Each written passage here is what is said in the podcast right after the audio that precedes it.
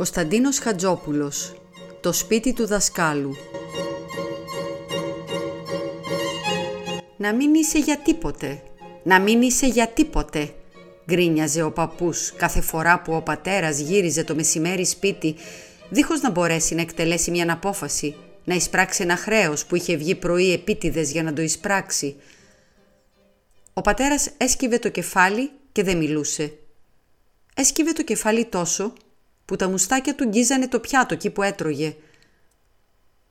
Ο παππούς δεν έπαβε να μουρμουρίζει και η μητέρα κοίταζε πότε τον πατέρα λυπημένα, πότε τον παππού παρακαλεστικά.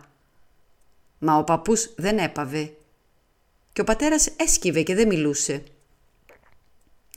Το πράγμα κατάντησε τόσο συχνό, έγινε τακτικό, σχεδόν καθημερινό στο σπίτι. Το στόμα του παππού συνήθιζε να μουρμουρίζει οι ώμοι του πατέρα μάζεψαν από το σκύψιμο. Το πρόσωπό του πήρε όψη περισσότερο κουτί παρά θλιμμένη. Κι όμως, τόσο κουτός δεν ήταν ο πατέρας. Μονάχα που δεν ήταν καμωμένος για έμπορος, όπως το θέλησε η περίσταση να γίνει, όταν κατέβηκε στην πόλη και παντρεύτηκε με τη μητέρα. Πρωτήτερα ζούσε στο χωριό του, απάνω στα βουνά, όπου οι άνθρωποι περνούν τα χρόνια τους παίζοντας χαρτιά, μιλώντας για πολιτικά και κλέβοντας ο ένας του άλλου την κατσίκα. Καμία ανάγκη φαίνεται, δεν βιάζει εκεί κανέναν να έχει μια ξεχωριστή δουλειά. Τα μόνα γνώριμα έργα είναι του καταμετρητή, του εισπράκτορα, του πάρεδρου και του αστυνόμου. Από όλα αυτά είχε περάσει και ο πατέρας στο χωριό του. Μα κάτω στην πόλη που κατέβηκε δεν βρέθηκε εύκαιρη καμία από αυτές τις θέσεις – και ο πεθερός του ντρεπόταν από τον κόσμο να τον βλέπει να κάθεται άεργος και τον βίαζε να πιάσει κάτι τι να κάνει. Και ο πατέρας, το προχειρότερο που βρήκε, ήταν το εμπόριο. Το άρχισε στο πόδι και σαν στα χωρατά. Μα άξαφνα βρέθηκε χωμένος μέσα στα γεμάτα. Χωρίς να καταλάβει πώς, βρέθηκε μια στιγμή να έχει στο χέρι του όλο σχεδόν το γύρο της επαρχίας. Τα κάρα που δούλευαν από το σκάλωμα ως την πόλη δεν του ήταν πια αρκετά και έφερε δικά του κάρα. Οι αποθήκες που ήταν για νίκιασμα στην πόλη δεν του χωρούσανε το πράγμα και έχτισε δικές του. Τα ανόγια που πλήρωνε για να ταξιδεύει εδώ και εκεί στοιχίζανε πολύ, ώστε αγόρασε δικό του αμάξι. Κάποιοι το βλέπαν πως παραξανύχτηκε και τακτικά του το ψιθύριζε η μητέρα, μα ο πατέρας είχε πάρει φόρα πια και ήταν αδύνατο να σταματήσει. Σταμάτησε μόνο όταν ήρθαν ξαφνικά δυο δανειστές από το Τριέστη και κλείσαν τις αποθήκες με σφραγίδες, κατάσχεσαν κάρα κι άλογα και πούλησαν τα μάξι. Ο παππούς πρόλαβε και έσωσε κάτι από την μπρίκα της μητέρας και του πατέρα για να έχει πάλι μια δουλειά, του αφήσανε να εισπράξει ότι είχαν παρετήσει ανίσπρακτο οι δανειστές από το Τριέστη. Κι έτσι ο πατέρας βρέθηκε πάλι με δουλειά. Έστησε το γραφείο του σε μια κάμαρα στο σπίτι έβαλε σε τάξη χαρτιά και συναλλάγματα και άνοιξε πράξη με κλητήρες και με δικηγόρους. Για να πληρώνει όμως αυτούς, έπρεπε η μητέρα να γυρίζει με παντούφλες τρύπιες και στο σπίτι να μην τρώμε κρέας κάθε μεσημέρι. Είναι αλήθεια πως ο πατέρας δεν αργούσε πολύ να πάρει τελεσίδικες απόφασεις και τα εκτελεστά είχαν γεμίσει το σιρτάρι, μα μέναν πάντα κλειδωμένα στο σιρτάρι και όσα βγαίναν ξαναγύριζαν γλίγορα και κλειδωνόντανε. Θα νόμιζε κανείς πως ο πατέρας λυπότανε να τα βγάλει από το σιρτάρι και ο παππούς τον περιγελούσε πως του βάλθηκε να κάνει συλλογή από εκτελεστά. Η μητέρα όμως έριχνε το σφάλμα στην καλοσύνη του, στην αγαθή ψυχή που είχε ο πατέρας. Και τότε θύμωνε ο παππούς και έμπηγε πάλι τη φωνή. Κουτός, χαμένος, ανίκανος για κάθε τι. Ο πατέρας έσκυβε και έπαιρνε κάθε πρωί και ένα δικόγραφο στην τσέπη. Μα το μεσημέρι γύριζε πίσω με το άλλο που είχε πάρει χθες μαζί. Το έφερνε πίσω, έλεγε γιατί του έλειπε μία υπογραφή. Και την άλλη μέρα ξανά έφερνε και το άλλο. Αλλού βάζανε κάτι στο χέρι του κλητήρα και ο κλητήρας γύριζε πίσω το εκτελεστό. Αλλού τον φοβέριζαν και ο κλητήρας φοβόταν και έφευγε. Ο πατέρας πήγαινε στον υπομήραρχο για να ζητήσει χωροφύλακες να πάνε μαζί με τον κλητήρα. Ο υπομήραρχος τον δεχόταν φιλικά, έκανε τσιγάρο από την ταμπακέρα που του άνοιγε ο πατέρας. Δεν πρόσεχε ούτε το λαθρέο τσιγαρόχαρτο που είχε η ταμπακέρα. Μιλούσε μαζί του για τα νέα της αγοράς και τα πολιτικά. μα χωροφύλακες δεν του περισσεύανε ποτέ. Ο πατέρας ένιωθε την αφορμή. Γύριζε σπίτι, πότε σκυφτός και πότε πεισμωμένος και όταν τον ξαναγκρίνιαζε ο παππούς, τολμούσε και ψιθύριζε καμιά φορά. Σαν κι έχω και το κόμμα να με υποστηρίξει. Και τότε ήταν που θύμωνε διπλά ο παππούς.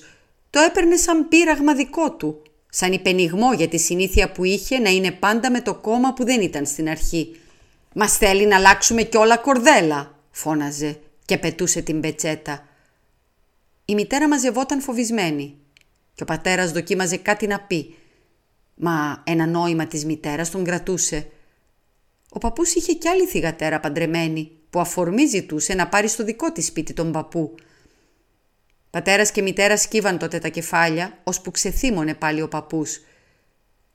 Κι έτσι περνούσε η ζωή στενόχωρη στο σπίτι. Η μητέρα δεν είχε πια να δίνει έξοδα για νέες δίκες και στο σιρτάρι του πατέρα δεν μαζευόντανε νέα χαρτιά.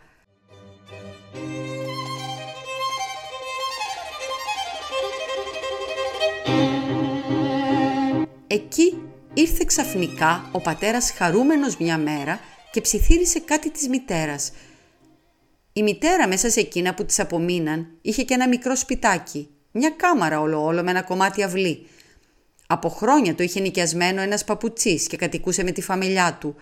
Είχε έρθει από τα νησιά δάσκαλος του χορού μαζί και παπουτσής. Τα πρώτα χρόνια έμαθε κάποιους νέους χορό. Έπειτα τον ξέχασε και ο ίδιος και τώρα ζούσε μπαλώνοντας περισσότερα παρά όσα έφτιαχνε παπούτσια. Όσο ο πατέρας ήταν στα καλά του, δεν του ζητούσαμε ποτέ νίκη. Το έκλεινε η μητέρα στα σιδερωτικά και στη μαστίχα το γλυκό που έστελνε και της έφτιαχνε η γυναίκα του. Έπειτα που έπεσε ο πατέρας, δοκίμασε να το κλείσει σε μπαλώματα και με τζοσόλες. Μα ο δάσκαλος δούλευε ψεύτικα όσο δεν τον πλήρωναν μετρητά και η μητέρα άρχισε να στέλνει να ζητά τον νίκη της δασκάλας αφού απελπίστηκε πως ο πατέρας θα το έπαιρνε από το δάσκαλο. Η δασκάλα έβγαινε στην πόρτα τριγυρισμένη από ένα πλήθος πόδια ξυπόλυτα και αχτένιστα κεφάλια και μας έλεγε πως θα το φέρει μόνη της μητέρας. Έτσι είχαν μαζευτεί κάπου δύο χρόνων νίκια και σημειωθήκανε και εκείνα στα βιβλία του πατέρα. Γι' αυτό λοιπόν το σπίτι του δασκάλου, όπως το λέγαμε, βρέθηκε αγοραστής ανέλπιστα και ο πατέρας ήρθε στη μητέρα γελαστός εκείνη την ημέρα. Η μητέρα χρειαζόταν χρήματα κι αυτή και έμεινε αμέσως σύμφωνη να πουληθεί το σπίτι του δασκάλου. Μα φαίνεται το άκουσε ο δάσκαλος, φοβέριξε πως δεν το αδειάζει και έτσι ο πατέρας ξαναήρθε βαρύς και σκοτεινός την άλλη μέρα. Ο αγοραστής του είπε πως το παίρνει μόνο αν του το δώσουνε αδιανό. Και σαν δεν ήταν ο παππούς μπροστά, φώναξε ο πατέρας θυμωμένα. «Θα του κάνω χαρτιά, θα το πετάξω έξω με τον νόμο». Και ετοίμασε την αγωγή. Μα η μητέρα λυπόταν τη δασκάλα και το πλήθος τα παιδιά της και δεν ήθελε να υπογράψει. Μα πάλι στοχάστηκε ύστερα τα χρήματα που θα μετρούσε ο αγοραστής. Χίλιες δραχμές και παραπάνω και αναγκάστηκε να στρέξει. Υπόγραψε και ο πατέρας πήγε στον πρόεδρο και πήρε την απόφαση. Την έφερε στο σπίτι σαν νέο τρόπεο και οι πλάτες του πήγαιναν πέρα δόθε από τη βία όταν ξανά φύγε με αυτήν. Το απόγευμα ξεκίνησε με τον γλιτήρα. Χωροφύλακες δεν του χρειαζόταν να ζητήσει, πήρε μονάχα τα δύο αγόρια μαζί του και διάλεξε μια ώρα που έλειπε από το σπίτι ο δάσκαλος. Προχωρήσαμε και οι τέσσερις μαζί. Μπρος ο πατέρας και ο κλητήρας, πίσω εμείς τα δυο παιδιά. Άμα φτάσαμε, ο κλητήρας έδεσε στο μπράτσο μια κορδέλα μπλάβα και χτύπησε την πόρτα. Μα οι γειτόνι φαίνεται, μόλις μας είδαν το προφτάσαν της δασκάλας και εκείνη κλείστηκε μέσα και σύρτωσε την πόρτα. Ο κλητήρας ξαναχτύπησε. Στο τρίτο χτύπημα έπεσε η πόρτα σοριασμένη χάμου, στο όνομα του νόμου. Η δασκάλα παρουσιάστηκε στη μέση από το σωρό τα χτένει στα κεφάλια και μας κοίταζε χλωμή και ασάλευτη δεν έκαμε ούτε κίνημα να αντισταθεί. Βοήθησε μάλιστα και κουβαλήσαμε έξω το ξύλινο κρεβάτι όπου κοιμόταν με τον δάσκαλο, ένα κουτσό τραπέζι με μερικά σκαμιά και δύο-τρία παλιά παπλώματα και στρώματα. Από τα στρώματα χινόταν τάχυρα καθώς τα φέρναμε έξω και μέσα σε άλλα δύο-τρία ξεκάρφωτα σεντούκια και καλάθια στίβαξε η δασκάλα τα ρούχα των παιδιών μαζί με πιάτα, μπρίκια, καφκιά και ό,τι άλλο είχαν. Τα κουβαλήσαμε και τα σοριάσαμε στο δρόμο. Απάνω στο σωρό καθίσαν τα ξυπόλυτα παιδιά, άλλο σωρός αυτά, και γύρω μαζευτήκαν οι γειτόνι και κοιτάζαν. Ο πατέρας έκραξε αμέσως μαραγκό και ξαναέστησε την πόρτα. Την κλείδωσε έπειτα και φύγαμε. Ο αγοραστής περίμενε στο μαγαζί του άλλου δρόμου και πρόσταξε και φέρανε νερακιά όταν ο πατέρας του έδωσε το κλειδί εμπρός στον κλητήρα. Όπως γυρίζαμε ύστερα στο σπίτι, οι ώμοι του πατέρα κινιόνταν στον αέρα σαν φτερά. Και το βράδυ στο τραπέζι τον είδαμε να κάθεται πρώτη φορά με σηκωμένο μέτωπο και να τολμά να βλέπει τον παππού στα μάτια.